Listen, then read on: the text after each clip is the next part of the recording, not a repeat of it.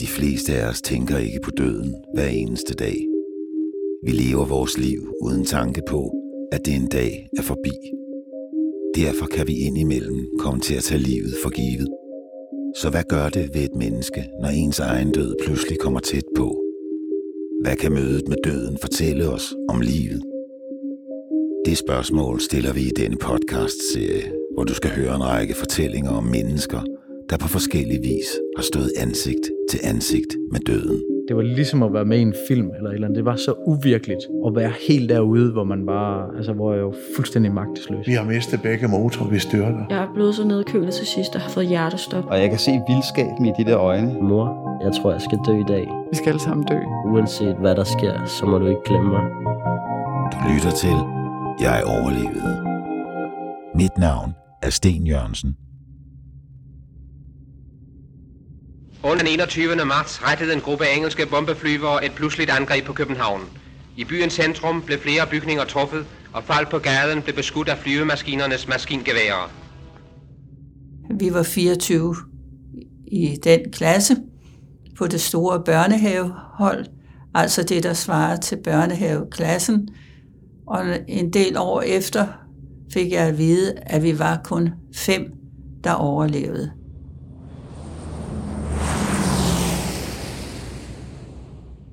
Om morgenen den enogtyvende marts nitten femogfyrre forlader atten Mosquito-bombefly deres base i Norfolk i England. Flyene har modtaget en ordre om at ødelægge Shellhuset, en stor forretningsbygning i det indre København, som bliver brugt som Gestapos hovedkvarter. Foråret nitten femogfyrre er den sidste afgørende tid i den tyske besættelse af Danmark. Kampene mellem de danske modstandsfolk og tyskerne spidser til. Den danske modstandsbevægelse har længe ønsket, at bygningen skal bombes, blandt andet fordi det er her, besættelsesmagten gemmer deres arkiver om de danske modstandsfolk. I dag sker det. Det engelske Royal Air Force kommer danskerne til undsætning. Ladet med i alt seksogtredive bomber bevæger flyene sig i tre formationer ind over Nordsøen, ind over Sydjylland, Østersøen og Sjælland.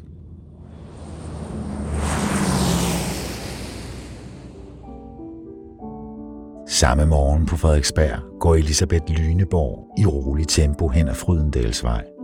Hun er seks år, en forsigtig og lidt stille pige med kort page og tykt pandehår. Hun har god tid. Det var en dejlig forårsdag, enogtyvende marts, med de små vintergækker i forhaverne. Og jeg boede jo på Frederiksberg. På det tidspunkt havde jeg en storebror og en storesøster. Og jeg gik ned ad vejen.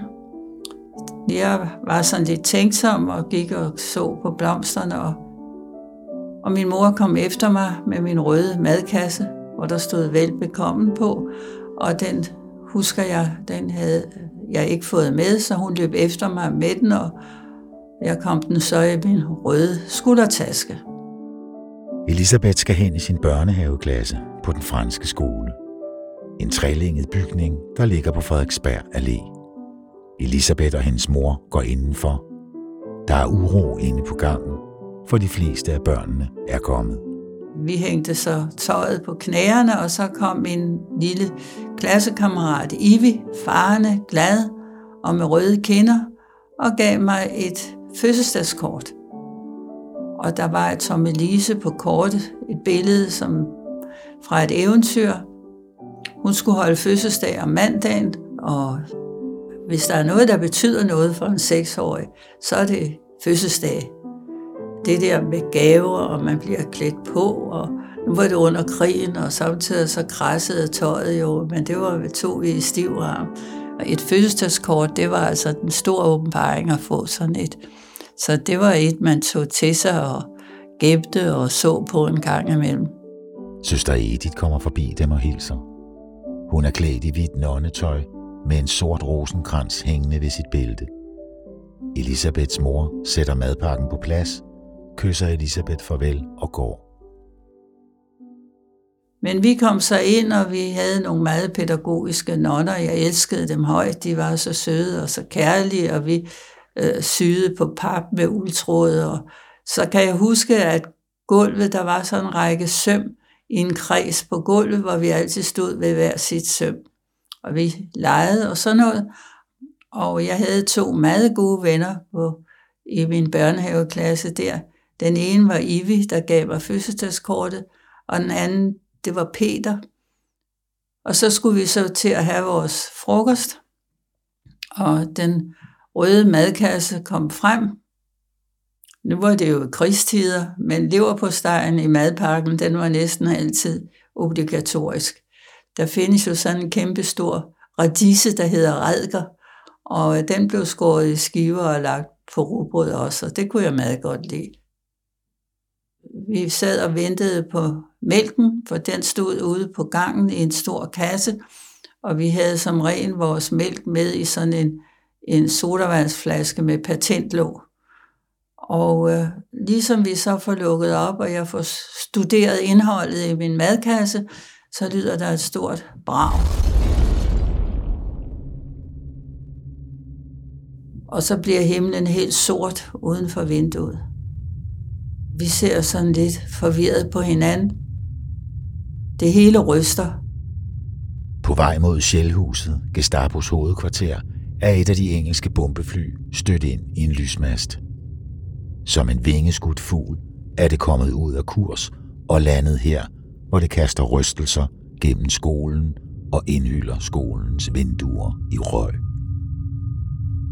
Søster Edith, som jo øh, var vores lærer, på, der styrede vores hold, hun stiller sig op og siger meget blidt og meget bestemt: "Så børn, nu stiller vi pænt op ude på gangen, to og to, og lad nu maden være." Og det generede jo mig noget, at jeg skulle efterlade min madpakke. Men øh, det var jeg så nødt til, og vi gik så ud på gangen. Peter og jeg, vi tog hinanden i hånden og stillede os op. Og foran os stod en anden elev, som jeg også var ret knyttet til, som hed Marianne. Og hun stod med en meget fin hvid stofserviet i hånden. En, der både var strøget og presset og det hele. Og jeg sagde så til hende, jamen altså, øh, vores søster Edith har jo lige sagt, at du ikke skal tage noget med. Og så sagde hun, jo, den her stofserviet, sagde mor til mig i morges, at den måtte jeg passe godt på. Og så gik vi to og to hen til kældernedgangen, og gik så ned og startede på at gå ned ad trappen. Og jeg gik med Peter i hånden, som sagde meget beroligende til mig, du skal ikke være bange, det store brag betyder ingenting. Det beroligede mig lidt, men ikke så meget, for jeg var lidt bange. Og så skete der altså det, at øh, kældertrappen styrtede sammen. Trappen rystede, og, og trin og murbrokker røg øst og vest, og derfor så pludselig blev Peters hånd revet ud af min. Og jeg var så heldig, at jeg var kommet næsten ned ad trappen, før det skete, og det var han egentlig også, men han må alligevel være blevet ramt. Han, han blev ramt, han fik, har jeg senere fået at vide, en sten, en mursten i hovedet. Ulykken med det nedstyrtede engelske fly kommer ikke alene. En sort røgsøjle står op fra den franske skole efter nedstyrtningen. Nogle af piloterne i de efterfølgende bombefly ser røgsøjlen, og i farten, de flyver med seks hundrede kilometer i timen, tror de, at det er Sjælhuset, og lader bomberne falde. Flere rammer skolen. Jeg er jo så heldig, at jeg er nået frelst ned fra trappen, og der er jo virvar af børn og trin og løb alle vegne, også i hele skolebygningen, og jeg lader mig skubbe ind i et kælderrum, der lå faktisk nærmest, og der stod nogle gamle havemøbler og lidt forskellige, og der sad altså børnene fra mellemholdet sammen med øh, frøken Tove, som var sådan en børnehavepædagog. Hun var ikke nonne, Men øh, hun sad så og prøvede at berolige alle de børn. Vandet begyndte at stige rundt omkring os, fordi vandrørene sprang.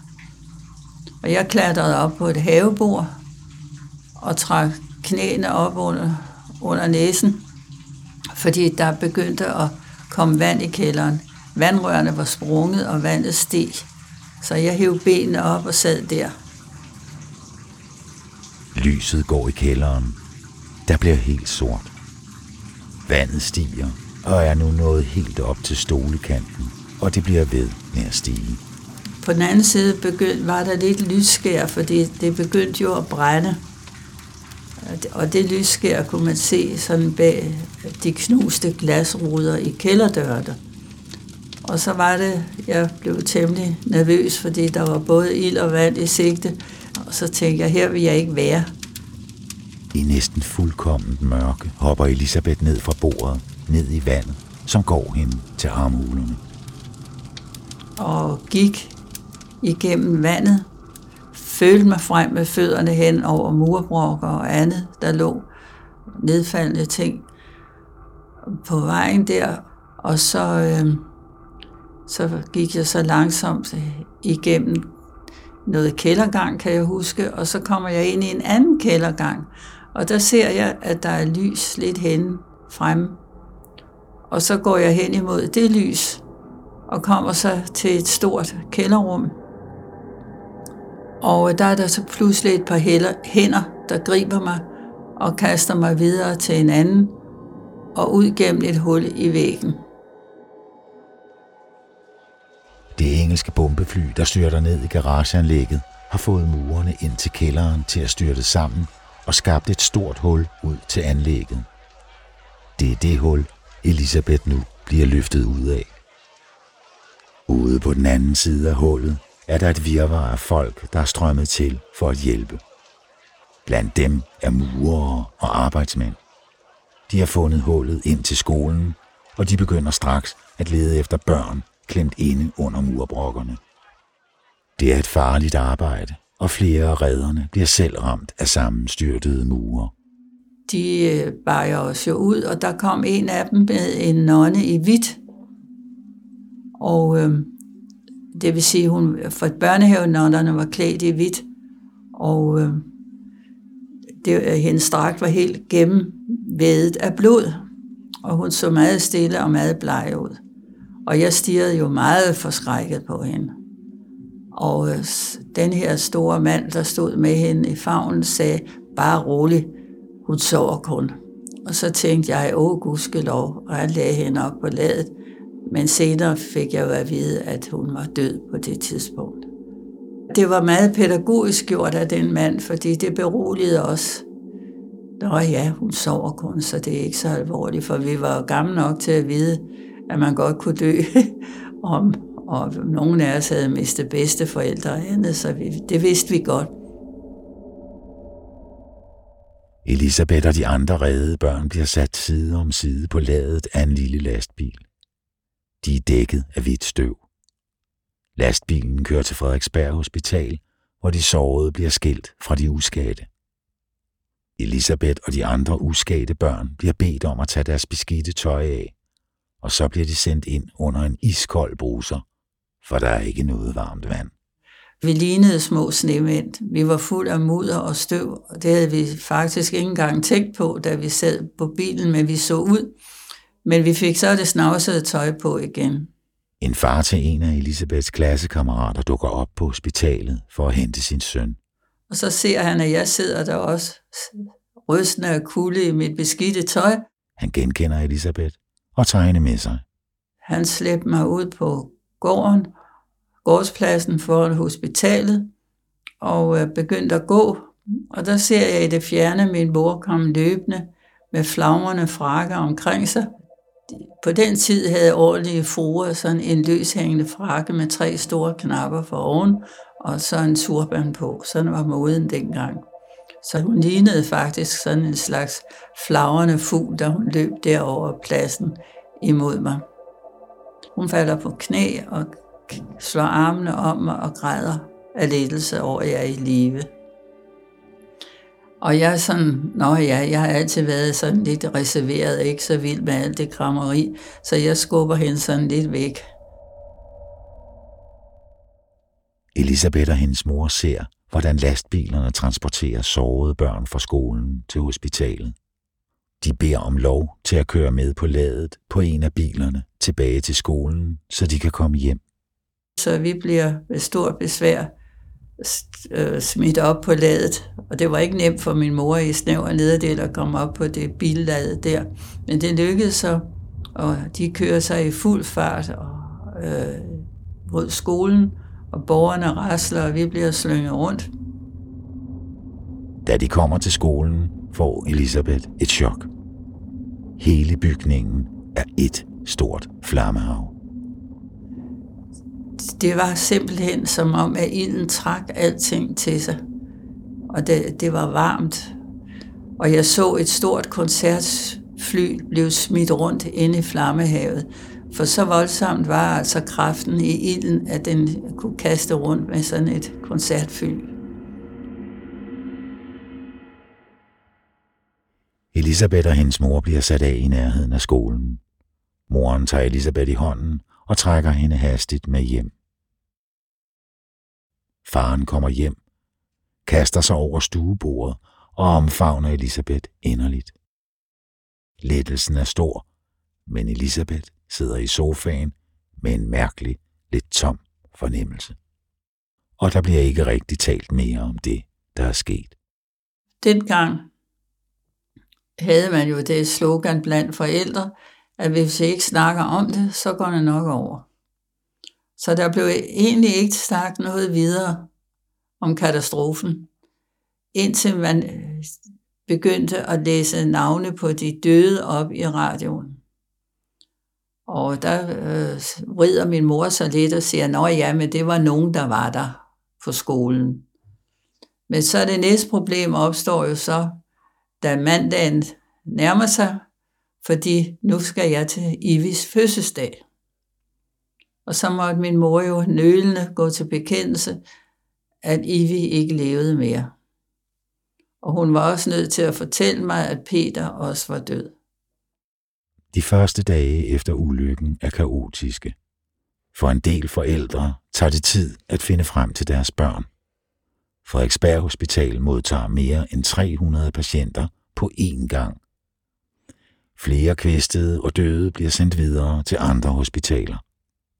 Oplysningerne er mangelfulde, så forældrene må selv gå rundt og løfte op i lagner på de omkomne for at lede efter deres børn. Nogle af de overlevede børn er så rystede, at de ikke kan tale.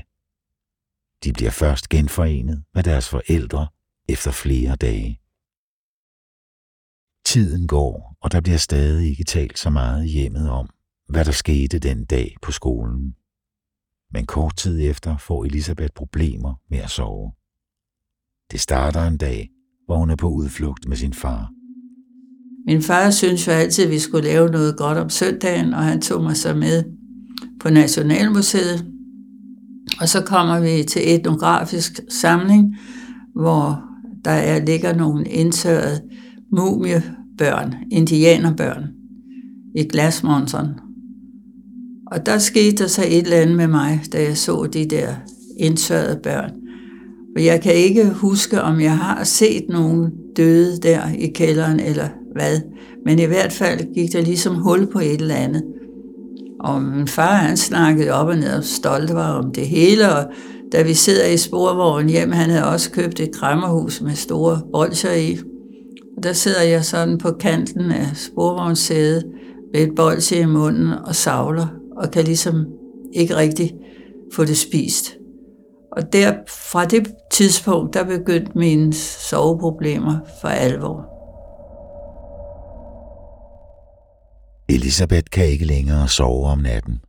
Hun bliver ved med at stå op og gå ind til sine forældre. Hun siger, hun skal på toilettet, selvom hun ikke skal. Hun går ind og rusker i sin mor igen og igen og siger godnat. Det har sandsynligvis jo været for at komme i kontakt, og fordi jeg var bange. Men øh, min mor var ikke sådan den type, der tog mig med i seng, For det havde jeg nok haft brug for, måske at sove hos hende et stykke tid, indtil øh, begivenhederne havde lagt sig lidt. Men øh, det, det gjorde hun ikke.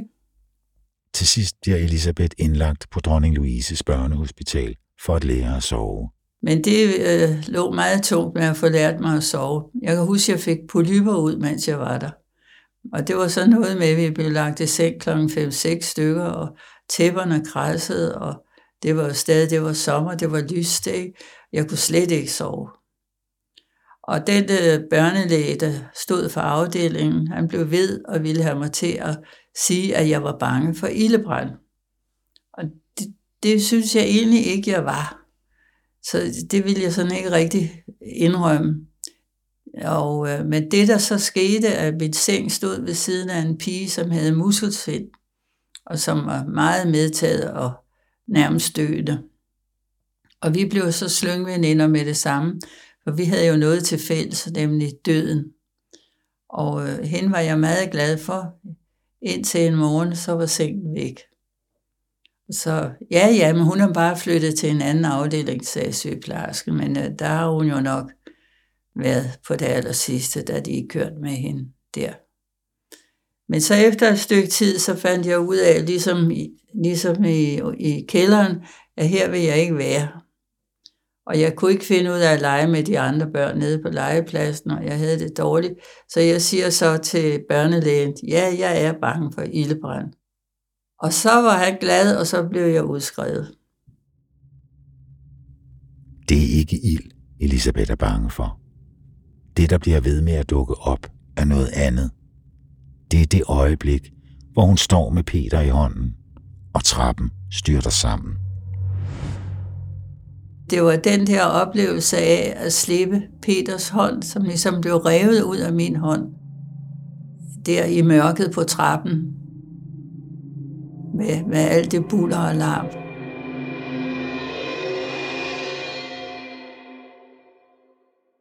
Som tiden går, får Elisabeth begravet sine oplevelser.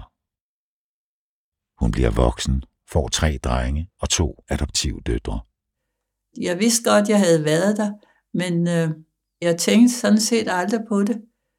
Der skete jo så meget andet i mit liv. Altså, jeg blev skuespillerelev på Aarhus Teater, og jeg studerede antropologi og til sidst præst, og jeg fik mange børn, og jeg havde så mange gøremål, så jeg, egentlig spekulerede jeg ikke på det. Det var først mødet med Marianne. En aften er Elisabeth til en forårskoncert på sine døtres skole. Hun sætter sig ved siden af en høj, lyshåret dame. Og den her store dame, hun sad og kiggede på mig. Og næste dag kom hun ud til mig, til mig i Farum, hvor jeg jo var i mellemtiden blevet præst, og medbragte nogle gamle avisudklip fra den franske skole.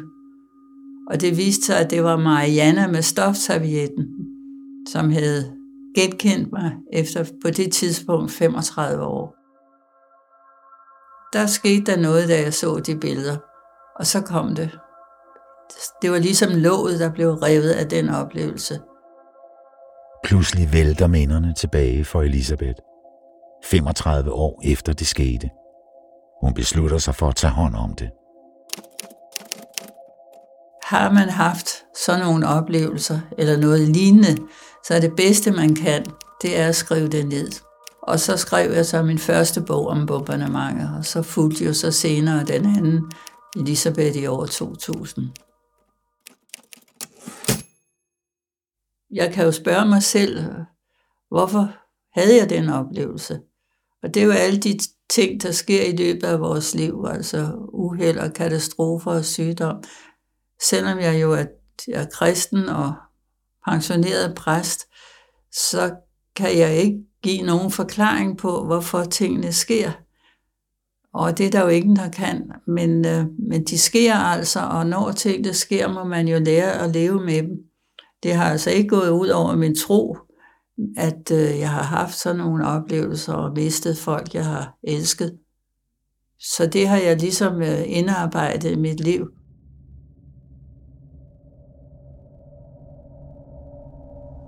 I B B C's danske udsendelse fra London den samme aften blev det udtalt, at Royal Air Force med dette angreb havde rakt det danske folk en hjælpende hånd. Her er resultaterne af denne hjælpeaktion.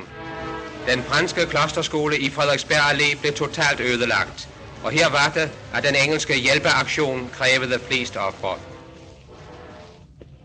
seksogfirs børn og atten voksne dør i ulykken på den franske skole. Under murbrokker, under vandet i kælderen eller i branden. ni hundrede mister deres hjem i området. Mens fejlbombningerne sker, lykkes det de resterende fly at gennemføre bombningen af Shellhuset. Gestapos hovedkvarter bliver totalt destrueret. femoghalvtreds tyske soldater, syvogfyrre danske Gestapo-folk og otte Gestapo-fanger bliver dræbt. Få måneder senere, den femte maj, bliver Danmark befriet fra den tyske besættelsesmagt.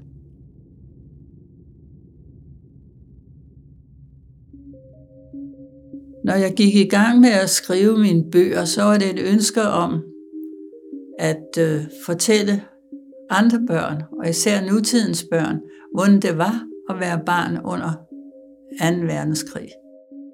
Altså, jeg synes, det er et stykke historie, som man ikke sådan skal glemme. For jeg har jo lagt mærke til, at i dag, nu om stunder, er der mange unge mennesker, der faktisk ikke rigtig kender til den franske skole og bombardementet, som jo var det værste, der skete for os danskere under anden verdenskrig.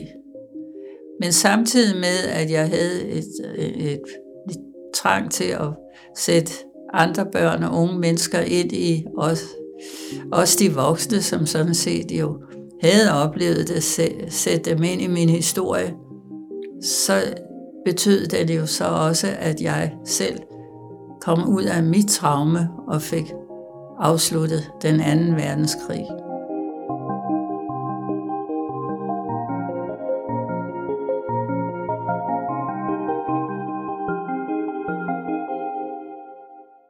Du har lyttet til Jeg overlevede. Mit navn er Sten Jørgensen. Podcasten er produceret af Munk for Podimo.